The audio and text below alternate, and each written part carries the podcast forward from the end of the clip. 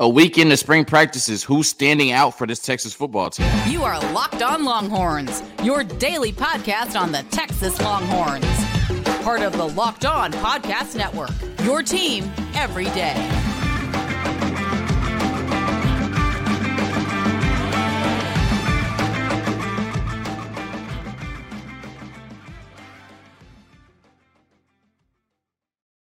Locked on Longhorns, the show. Jonathan Davis, your host. This episode is brought to you by FanDuel Sportsbook, the official sportsbook of Locked On. Make every moment more. Visit fanduel.com slash locked on today to get started. On today's episode of Locked On Longhorns, we are recapping the third spring practice that took place on Friday, as well as our overall takeaways from the first week of spring practice as a whole. We're going through each position group like we always do on the offense and defense in the first and second segments. And then in the third segment, we're showing some more love to the Texas baseball team who got their sixth win in a row last night against North Dakota State. That series ends tonight at the dish. All of that and more on today's episode of Locked On Longhorns, part of the Locked On Podcast Network, your team every day. So this football team is one week through spring practices. They've completed a week. They are now on spring break. This is the first time that Steve Sarkisian has done something like this, taking a week break in the middle of spring practices. So we'll see, you know, if this benefits or doesn't benefit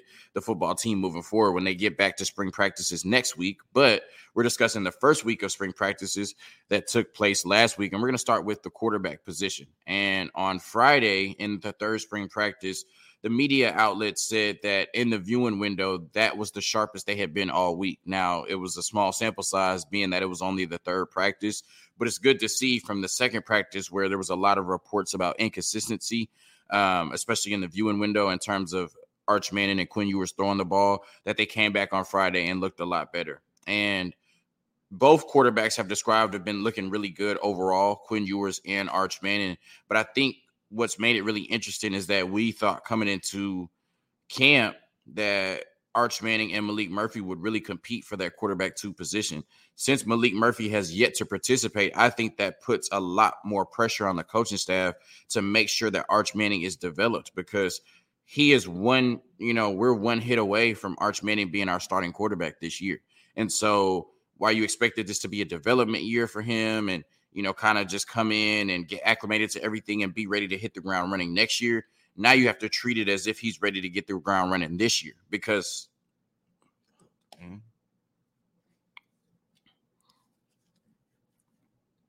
Locked on Longhorn. Okay. A week into spring practices, who is standing out for this Texas football team? You are Locked On Longhorns, your daily podcast on the Texas Longhorns part of the Locked On Podcast Network. Your team every day.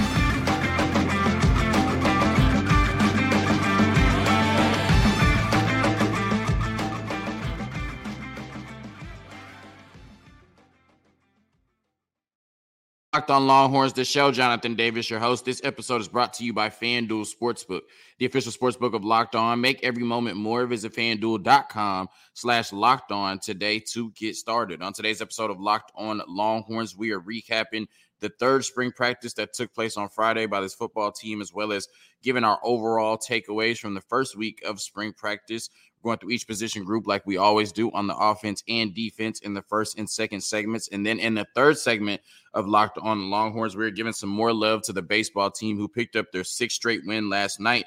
They end the series against North Dakota State tonight in the dish. All of that and more on today's episode of Locked on Longhorns, part of the Locked On Podcast Network, your team every day. So we are a week through spring practices. Things have kind of been hectic with the basketball team doing what they've been able to do. Um, and now the team is on spring break. This is the first time that Steve Sarkisian has done this, taking a week break in the middle of spring practices. So we'll see how it affects the team when they come back next week, right? If it benefits them or if they come back a little rusty after taking a week off after three spring practices. But nonetheless, we heard a lot about each position group throughout the first week. And so we go through that now. We're going to start with the quarterback room. And Quinn and Arch Manning were described as looking the sharpest they had all week during Friday's viewing window, which is really good to see the improvement throughout the week, although it being a small sample size. But especially coming off of the reports we heard out of Wednesday spring practice, uh, that there was some inconsistency from both quarterbacks in the throwing window. It's good to see they got that cleaned up, at least in Friday's portion. Uh, without Maalik Murphy, really, it's been interesting because we've heard really good things about Quinn Ewers and Arch Manning, but it's kind of put, I think, more urgency on the coaching staff because you thought this would be a development year for Arch Manning, right? You come in, you know, just teach him as much as you can, get him acclimated to being a college student, get him acclimated to Sark system, and then next year is kind of the year where he has to hit the ground running.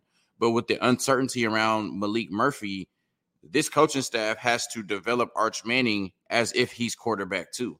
And you have to develop him as if you're one hit away from Arch Manning being your starting quarterback in this season, resting on the right arm of Arch Manning. And when you look at the history of Texas football, at least the recent history, in 12 of the last 15 seasons, multiple quarterbacks have played meaningful snaps for Texas, right? Including the first two years in Steve Sarkisian's tenure. So, not sure what's going on with Maalik Murphy when that situation will be resolved, but there's some urgency with this coaching staff to get Arch Manning developed because we're one hit away from Arch Manning being our starting quarterback. And I know that Arch Manning has impressed thus far in spring practices, and I think he's exceeded expectations whatever the expectations were. But there's a big difference between looking good in spring practice and being ready to win games during the season as a true freshman for this Texas football team. When you talk about the running back room, I think all of the running backs have impressed throughout the first week.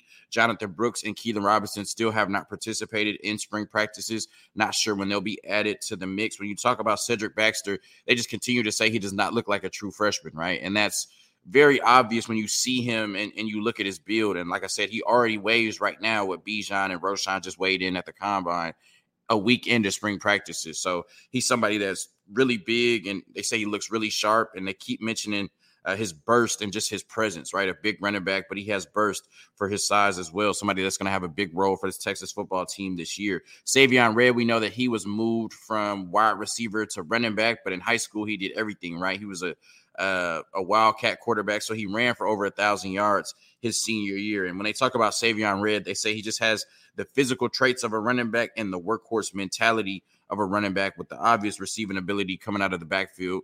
Him playing receiver last year. You know, I thought, I think when they moved him to running back, people didn't know how that transition would go. He did play it in high school, but he spent the whole last year being a receiver, but it sounds like at least through three spring practices, Savion Red not only looks like a running back, but looks like he can carry the ball like a running back and looks like he's going to compete for a lot of touches in that running back room this year. And then Jaydon Blue, we continue to talk about how explosive he is, right? And how versatile he is as a running back. But one of the question marks surrounding Jaydon Blue has been his ability to run between the tackles, right? We know that he's somebody that can get in space and make plays, and he's somebody that wants to run outside the tackles and make those big splash plays, but this is an inside zone running football team, right? Can you consistently run between the tackles and how efficient are you running between the tackles? I think that's still a big question mark for Jaydon Blue, but overall, this running back room looks really good. And like I continue to say, I know a lot of people are going to be down on this running back room after you lose Bijan Robinson and Roschon Johnson, and I can't blame you for that. But I think there's a lot of talent in this running back room. I think the running – game for Texas will be really good this year, pending on what that interior offensive line looks like.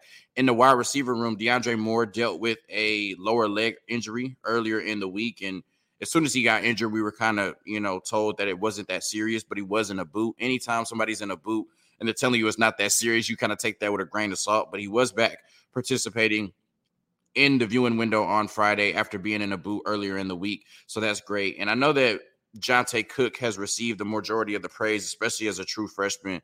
But DeAndre Moore has somebody that has stepped in as well and really has impressed everybody thus far. And two things they've mentioned about him is that he's faster than everybody thought. Right? I don't know what that means when you spend you know a year evaluating somebody, but he's come to the University of Texas and at least in spring practices thus far, he's faster than everybody's thought. But he's also a great route runner. Right? I remember I, it was a video I saw of him uh, when he committed it was one of the best routes I've ever seen, where he broke somebody off like two or three different times before he finished his route. And so he brings that capability to the 40 acres, somebody that will play this year, likely in the slot. AD Mitchell, they continue to talk about just his physical profile, right? When you see him up close and personal, how physical he is at the point, you know, at the catch point, how he can get open running down the field. And I think he has deceptive speed for his size as well, somebody that can really just put it all together.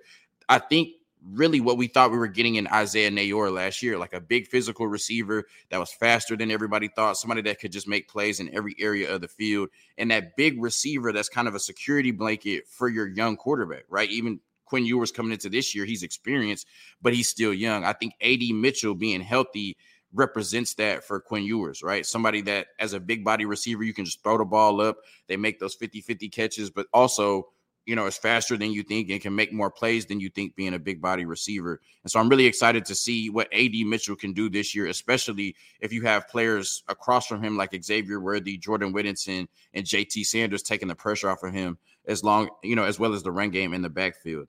And then coming off of Jordan Whittington's best season, it was his, you know, only season where he was able to stay fully healthy. A lot of people said that that may have been his breakout year last year, but he only had one touchdown. He was kind of used inconsistently people are saying that this is the year that Jordan Whittington breaks out. And it's crazy to say that because we talk about all of the talent we have on the offense. I just mentioned it, right? AD Mitchell, the two freshman receivers who are likely going to play this year, Xavier Worthy, JT Sanders.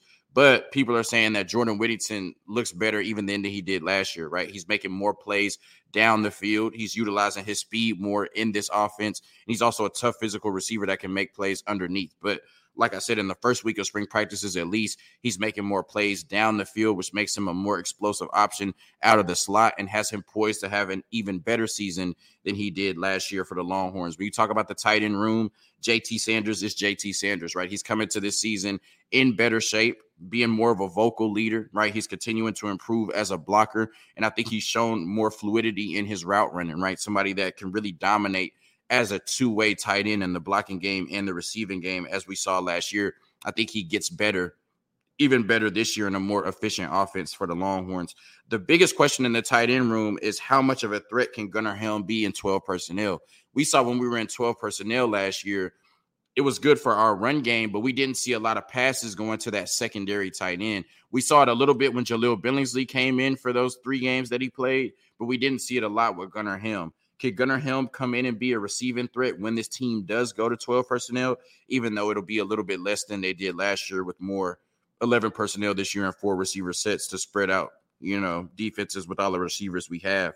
When you look at the offensive line, you talk about the two tackles, Kelvin Banks and Christian Jones have looked really great in spring practices thus far. Christian Jones, there's been some talk about, you know, what will the five best offensive linemen be? Do you need to move Christian Jones to guard to allow Cam Williams space to play at right tackle? Or is Christian Jones just still better at right tackle than Cam Williams? And do you keep him at right tackle? What is your question there? But at least in the first week of spring practices, both tackles has looked really good going against the defensive line. In terms of the interior, you know, offensive line going against the defensive line, I think the interior defensive line has won that matchup. And, you know, I read a story from an article from Bobby Burton saying that Hayden Conner is on notice, right? And it's not because uh, Hayden Conner isn't good or that he hasn't done anything great in spring practices, but Neto, I'm gonna attempt to say his name, Umeozulu, right? Neto Umeozulu has been tagged as one of the players that's really been standing out the first week in spring practices. Bobby Burton went as far as to say that he thinks that Neto may end up being the second best offensive lineman behind Kelvin Banks in that 2022 class. So that's really high praise for him. He said he thinks he's going to be somebody that's hard to keep off the field this year. And then, like I said, who's going to be the best five, right? With Cole Hudson missing the spring, DJ Campbell looks good in the run game, but you know, leave something to be desired in the passing game at times. And then we know Jake Majors and Hayden Conner were inconsistent this year. So we're going to be good at the tackle positions, but we need to get that interior offensive line shored up, and we need to go into the season with the best five, especially when you don't have Bijan Robinson and Roschon Johnson in that backfield anymore to kind of cover up those deficiencies in the trenches on the offensive line. A quick word from FanDuel, and then we're going to get to the defensive side, who has stand out the first week of spring practices. The midway point of the NBA season is here, and now is the perfect time to download FanDuel, America's number one sports book, because new customers get a no sweat first bet of up to $1,000. That's bonus bets back if your first bet does not win. Just download the FanDuel Sportsbook app. It's safe, secure, and super easy to use. Then you can bet on everything from the money line to points scored and threes made. Plus, FanDuel even lets you combine your bets for a chance chance at a bigger payout with a same game parlay. So don't miss the chance to get your no sweat first bet of up to $1,000 in bonus bets when you go to fanduel.com slash locked on. That's fanduel.com slash locked on to learn more. Make every moment more with FanDuel, an official sports betting partner of the NBA. March Madness is right around the corner. If you want to win your office pool, you need to stay caught up with all the college basketball action with the Locked On College Basketball Podcast. Every Monday, Andy Patton and Isaac Shade recap the biggest stories in college basketball, keep you up to date on the NCAA tournament bubble, and get you ready for the upcoming week of games. From the Big East to the Mountain West and everywhere in between, Andy and Isaac have college hoops covered on the Locked On College Basketball Podcast. Available on YouTube and wherever you get podcasts. Part of the Locked On Podcast Network. Your team every day. The defensive line, T'Vondre Sweat, starting with the interior and the D tackles.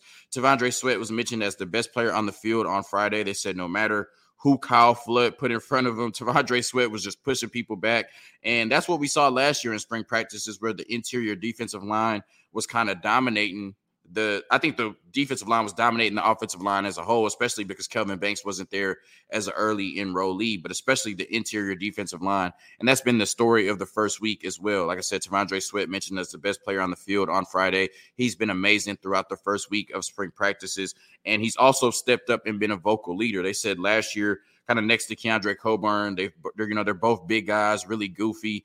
And so he kind of just was in that role of, you know, somebody that was – bringing that kind of uh, lighthearted mentality to the locker room. But this year, he stepped up more of as a leader and a mentor, especially with the young, talented player in the room like Sydir Mitchell. They said he's really latched on to him as a leader and a mentor and tried to, you know, bring him along to speed as quickly as he can. Byron Murphy is somebody that's mentioned as looking really good as well. Somebody that looks like he's taking that next step and somebody who's going to be a borderline superstar for this football team this year if he continues to develop at the rate that he is. And then Alfred Collins, all reports have said thus far that you know he looks really encouraging. He put in a lot more dedication and time to the weight room in this offseason. And so if he's somebody that can finally get closer to you know showing that five star potential he came into the 40 acres with it will go a long way for you know helping this team in the interior defensive line in terms of the run game you know being as stout as they were in the run game last year with Keondre Coburn and Moro Ojomo departing but also giving this team a much needed push in the pass rush department because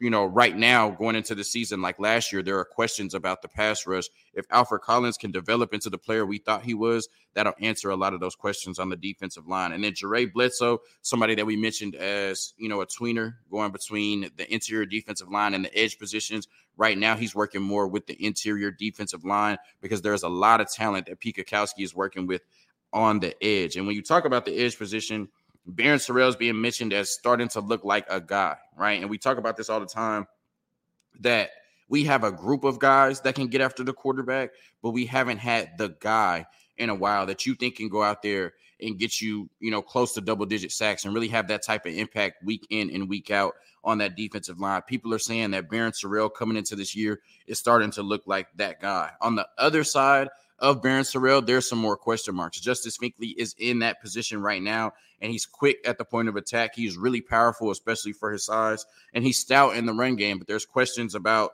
his length and how that will hinder him or lack thereof as a pass rusher. Like I have a lot of faith in Justice Finkley. I love Justice Finkley, and I think he'll have a really good season. Ethan Burke and J'Mond Tapp behind Justice Finkley, right? They may be better pure pass rushers in terms of length and getting to the quarterback, but can they hold up in the run game enough to be more than rotational players? So I think Barryn Sorrell at that jack position is looking really good. You have a little bit more question marks at the buck position, but you have some really talented players like Justice Finkley, Ethan Burke, and J'Mond Tapp who can all come in and make plays. So, you know, you might be concerned about who will be the starter or who is the most complete player out of the three, but I think all three of those players are really good players for this Texas football team. And if Justice Finkley is starting, I'm more than happy going into the season with a really good defensive line, especially at the edge positions between Justice Finkley, Barryn Sorrell, and then in the middle of the defense with T'Vondre Sweat and Byron Murphy being your starters. At the linebacker position, Jaylan Ford continues to look like the third team All American that we saw last year, but he's also leading by example and mentoring a young linebacker room that has two studs in it and Liona Lefau and Anthony Hill right now. David Gbenda looks like the starter taking over that DeMarvion Overshown role next to Jaylan Ford. I'm not sure if there's enough time between now and the season for Anthony Hill or Liona Lefau to take over that position. Mo Blackwell is a factor in that as well. Just with the experience they have, knowing the playbook and everything, they have the leg up right now. But Anthony Hill and Liona Lefau continue to get rave reports from everybody that views them in the viewing window, all media outlets, and to the point that you can pretty much imagine that Liona Lefau and Anthony Hill will get some playing time this year, even if they're not starting day one or at any point throughout the season. And then in the secondary, uh, Jahdae Barron and Austin Jordan were working at the star positions. On the outside, you had Terrence Brooks, Ryan Watts, Xavier Bryce, Malik Muhammad, and Gavin Holmes working as your field and your boundary corners. At the safety position, Jalen Catalon was not participating in the viewing window from what I saw, but they mentioned Keaton Crawford has shown a lot of growth kind of sitting in for Jalen Catalon next to Jerrin Thompson while they're rehabbing him throughout spring practices. So it's good to see that Keaton Crawford is showing some growth, taking that next step. And then they mentioned Michael Taaffe, Larry Turner Gooden, and uh, BJ Allen working behind the safety. So all in all, a lot of good things from the first two weeks of spring practices, and it just speaks to the level of talent that is on this Texas football team. Right at every position, we're talking about you know two, three players deep that can really come in and have an impact for this Texas football team this year. And that's why I continue to say this is a huge year for Steve Sarkisian in year three. And barring any crazy injuries, this needs to be a Big 12 championship or bust type of year for Steve Sarkisian and this football team getting into this Texas baseball team, they are now 10 and 7 on the season. They have won six straight games after starting off the season 4 and 7. They are on a 14 game homestand and you know, through this uh six game win streak, they've played a lower level of competition, but you got to play who's in front of you and they have played six straight games and won six straight games against teams they're supposed to beat, including North Dakota State last night. That game was seven to two. So after the starter came in and gave up two runs in less than three innings, right? North Dakota State jumped out to a 2 0 lead. The Texas baseball team outscored them 7 to 0 for the remainder of the game. We talked about how this bullpen has come in and been nails, especially really the last three games now. They haven't had great starting pitching, right? They've had to go to the bullpen early in the last three games against Manhattan and North Dakota State. So that needs to get cleaned up moving forward. But it's a team effort. And the bullpen came in last night. Charlie Hurley and Heston Tole and pitched almost six scoreless innings. So we haven't gotten great starting pitching in our last three games, but it hasn't mattered because the bullpen has been excellent. And then on the offensive end, Duplantier and Eric Kennedy combined for four of the seven RBI, and they've been putting some really good at bats together lately. They had eight hits last night and 11 walks. And when you look at it, in their last four games, they've scored 41 runs, averaging over 10 runs a game. Only one of those runs came off a home run, right? So they're getting singles, they're getting doubles, they're passing the baton, getting walks, taking some really good at bats. And it's a good sign to see them to be able to score 41 runs with only one of them coming on a home run. But hey, eventually you want to see those home runs popping too and getting those easy runs, you know, because you're not going to go into every game expecting to be able to pass the baton and expecting everybody to be able to put together good at bats consistently. But nonetheless, I'll never complain about a win, never complain about a six game win streak. And let's make it seven tonight, including another sweep, albeit a two game sweep against North Dakota State in the dish. Thank you for tuning in to another episode of Locked on Longhorns, part of the Locked on Podcast Network, your team every day. Hook 'em. Peace.